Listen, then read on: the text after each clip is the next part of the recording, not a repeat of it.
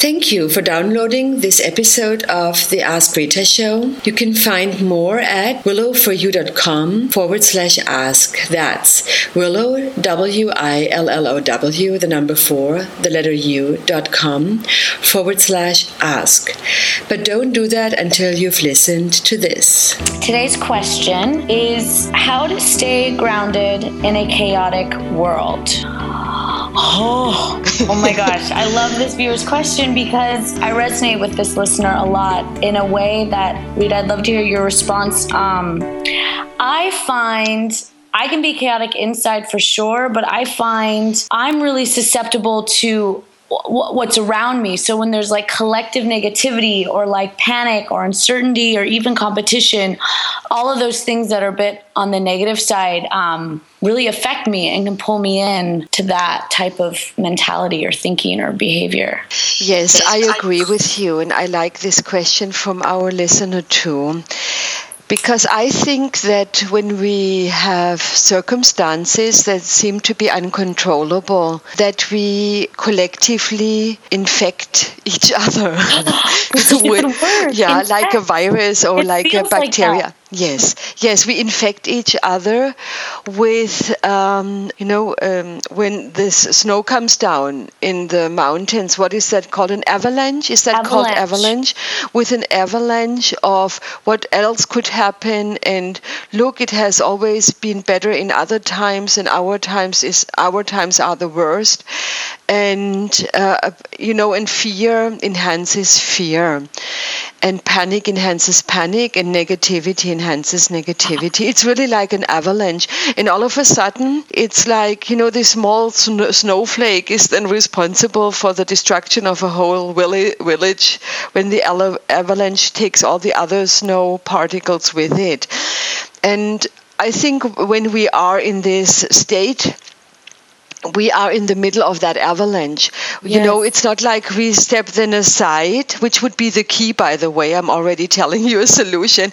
But this would be a key to either come from above, like you're sitting in a helicopter and Observing. looking yes and looking at it more from a spiritual point of view more from above which would and mean no judgment is that correct? it would mean that we detach a little bit detach. more and we look at the big picture you know and uh, at the big development and not get so attached and overwhelmed by every single detail, or stepping aside would be another thing.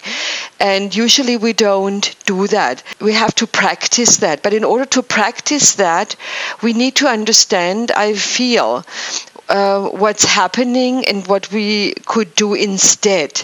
Because usually when we get overwhelmed, we, we react very often to the collective energy that is there. A lot of people don't know what we know from family dynamics. You know, family dynamics, family constellation, and healing work, which is so big in Germany, and now it comes all all over America too.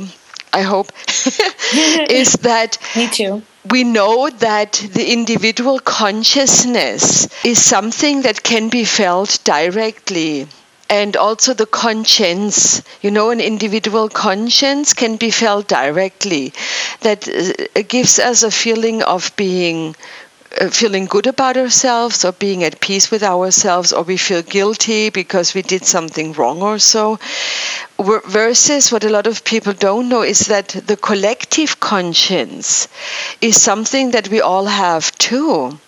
And it's like all our consciences and consciousnesses coming together. Those are hard words. you know i hope i don't break my tongue while i'm mentioning this. Uh, all in english you know. So not my mother tongue so um, so I have to tap it into the collective consciousness of America to speak a little bit more English. And the collective conscience is not felt directly. It's not. Not. So when we all tap into this avalanche of overrolling negative emotions, we very often don't notice that it might not be our own reality or our own perception, you know, because that's it's huge. not felt consciously. Yeah. That's huge. That's a huge, I feel like that's a huge thing. Oh, it is. It is, and I told uh, other people in other podcasts, but not you, Amberly, and maybe not the listeners from today, uh, that this also explains why we go to war with a good conscience, killing other people. And uh, actually, when you think about it, you might feel, when you think about it with your individual conscience, you might have feelings of guilt killing someone at all. Whereas when the collective conscience comes in, we don't feel guilty about certain things anymore. Yeah, so we have good feelings about certain things because everybody does it. And also we have bad feelings about certain things because everybody does it. And that can be deadly when uh, we don't know that because it pulls us down, it drags us into depletion, into distress, into um, being disconnected from ourselves we financially and wealthy wise, abundant wise, sabotage ourselves. And we do develop certain health issues, relationship issues, and competition that might not be enhancing who we are, they might debilitate us and freeze us, all those kind of negative mechanisms. And because everybody does the same mistake, that doesn't make it right, but we don't know that it is a, it is a mistake. Because when we don't and that's all in the subconscious mind. It's not in the conscious mind. Because when we don't do it like other people then do it and cope with those chaotic and destabilizing facts that are in our everyday life, then we feel like we're crazy or we don't belong or you know people tell us you know why do you have to be extra or some do you think you're someone special? So we sometimes sabotage our own resources and access to our resources that we would have to step aside or to go into this spiritual helicopter and to look at this avalanche from a totally different perspective. And also then help other people to step aside or step with us into the helicopter and don't participate into that sabotaging mechanism so much and create, you know, like alternatives or solutions in a world where it looks like there are no solutions. Mm-hmm. There are always solutions, there's always a way out. And I feel like there are a lot of talented people out there who doubt their talent because they have the ability to go into this spiritual helicopter or to step aside and to things to see things a little bit differently not to believe everything how it is uh, sold by the media or by health industry or by how we do it in schools you know or how they are brought across to us like certain kind of knowledge so people who actually think differently are very often geniuses they see the bigger picture but they don't allow themselves to trust that very often. Mm. Yeah. So yeah. I want to encourage this. Yes, Amberly, what did you want to say? Oh no, I was I agree, and it makes a lot of sense when um, if you're around a lot of gossip or venting, it it you can just start to do that and become like the masses in that conversation, and it doesn't feel good or feel right. But then it might take it might feel right, but it'll it might be harder to step away from that. Yes, and and trust that that's you know whatever the conversation may be Yes. Uh, it doesn't ring true to you. And so you have to go against maybe the grain in that moment. Of- yes. You know, there are a lot of quotes out there. I like quotes. So I'm always looking for quotes. And some of them say from different kind of people that have a brilliant mind that when you're when you're aligned with yourself you don't talk about other people business. You talk about your own business and you tap into your own creativity. And when you are authentic and you know you take your your place because everybody else's ta- place is already taken. Yes, then, I love that quote. Yes, so um, you also don't have any competition, really. Yeah, you don't have to be fearful about not providing, not being good enough, being a failure, or being rejected, because you can live it out loud that you have something special that's just from coming from you and you don't have to be better than you don't have to compare yourself. And i think this is really a spiritual practice that we need to take responsibility for and also make rituals on a daily basis you know? Because a lot of people are more worried about talking about how stupid other people are.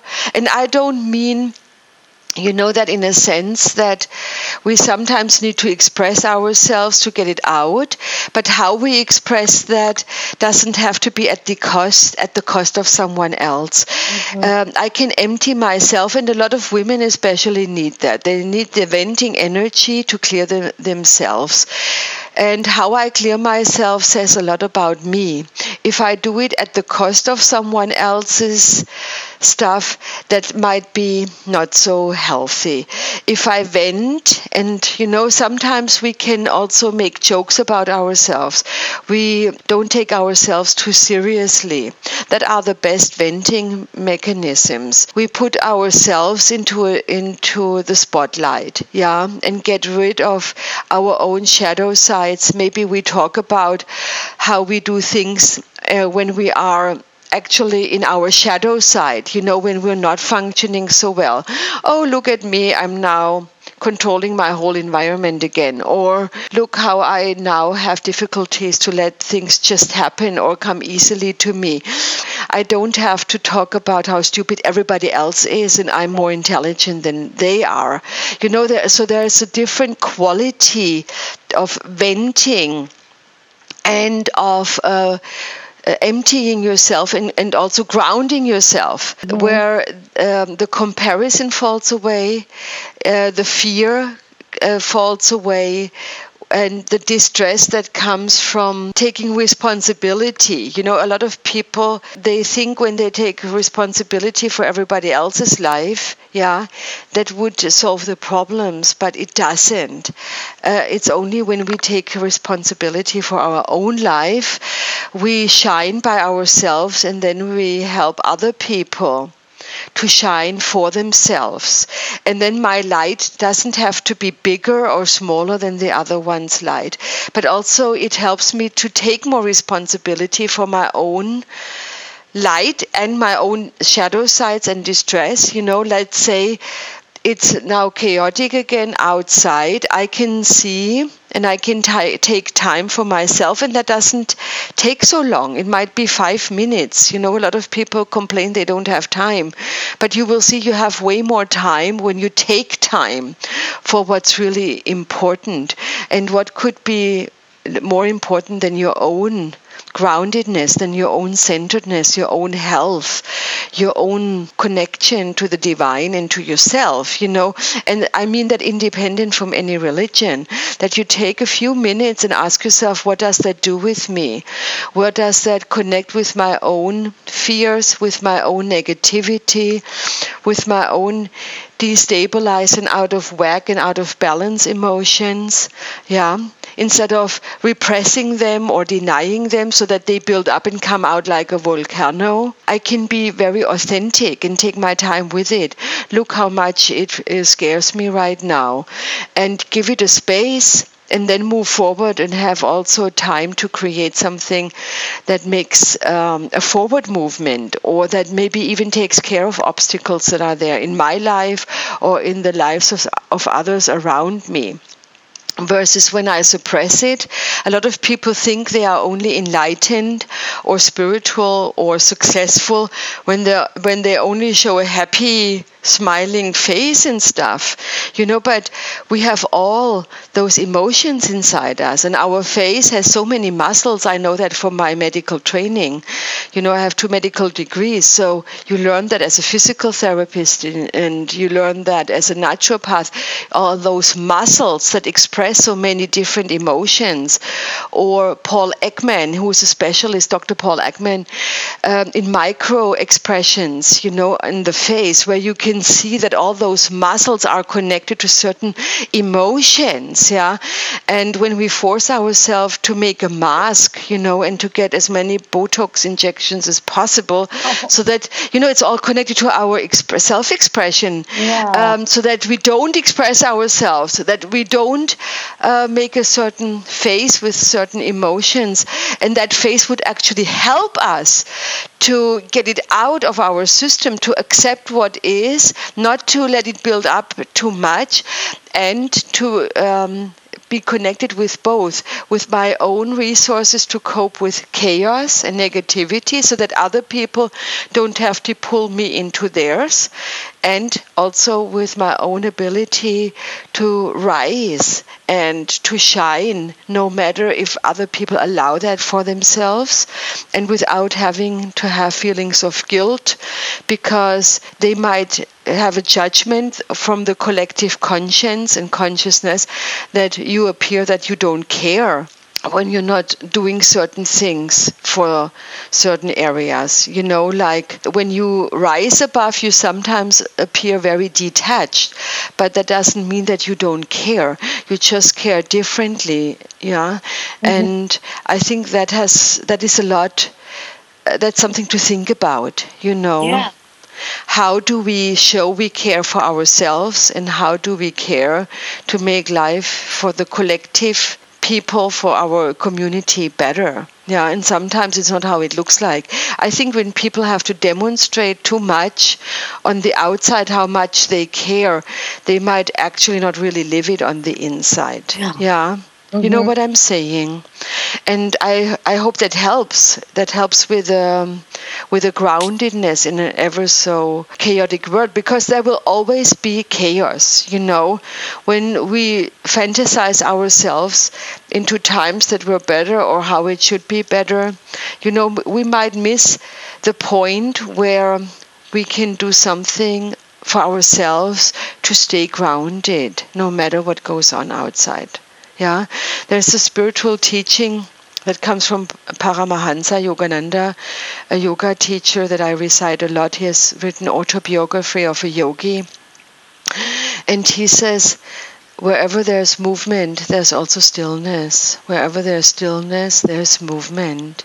So finding that stillness in the chaos is as real as feeling chaotic when the world appears to be silent. Mm. And we can use that, you know, we can take a deep breath, maybe right now in this moment, and use that to let both be there the chaos and the stillness, the unchangeable and the peace, the out of whack energy and the balance. And we don't have to get attached to neither of them. We don't have to judge it, we don't have to control it. We're just busy with ourselves and how we contribute for the collective. And in the private session, what I do is I look where people have individual blocks there or individual resources that they might not even be aware of so that they really find that for themselves and apply it in everyday life consciously you know with awareness. And that helps them to have way more energy because they don't have to compare themselves, they don't have to go into competition, they don't have to participate in the collective negativity. So they have energy left that would usually go to waste to those channels, and they find clarity how to apply it on a daily basis that is more aligned with who they truly are. and what their truth is and how their authenticity wants to shine.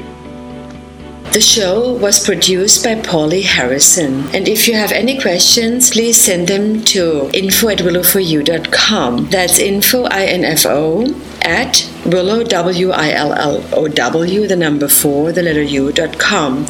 Thank you for listening, and I hope you'll join us next time when we talk about health, healing, and happiness.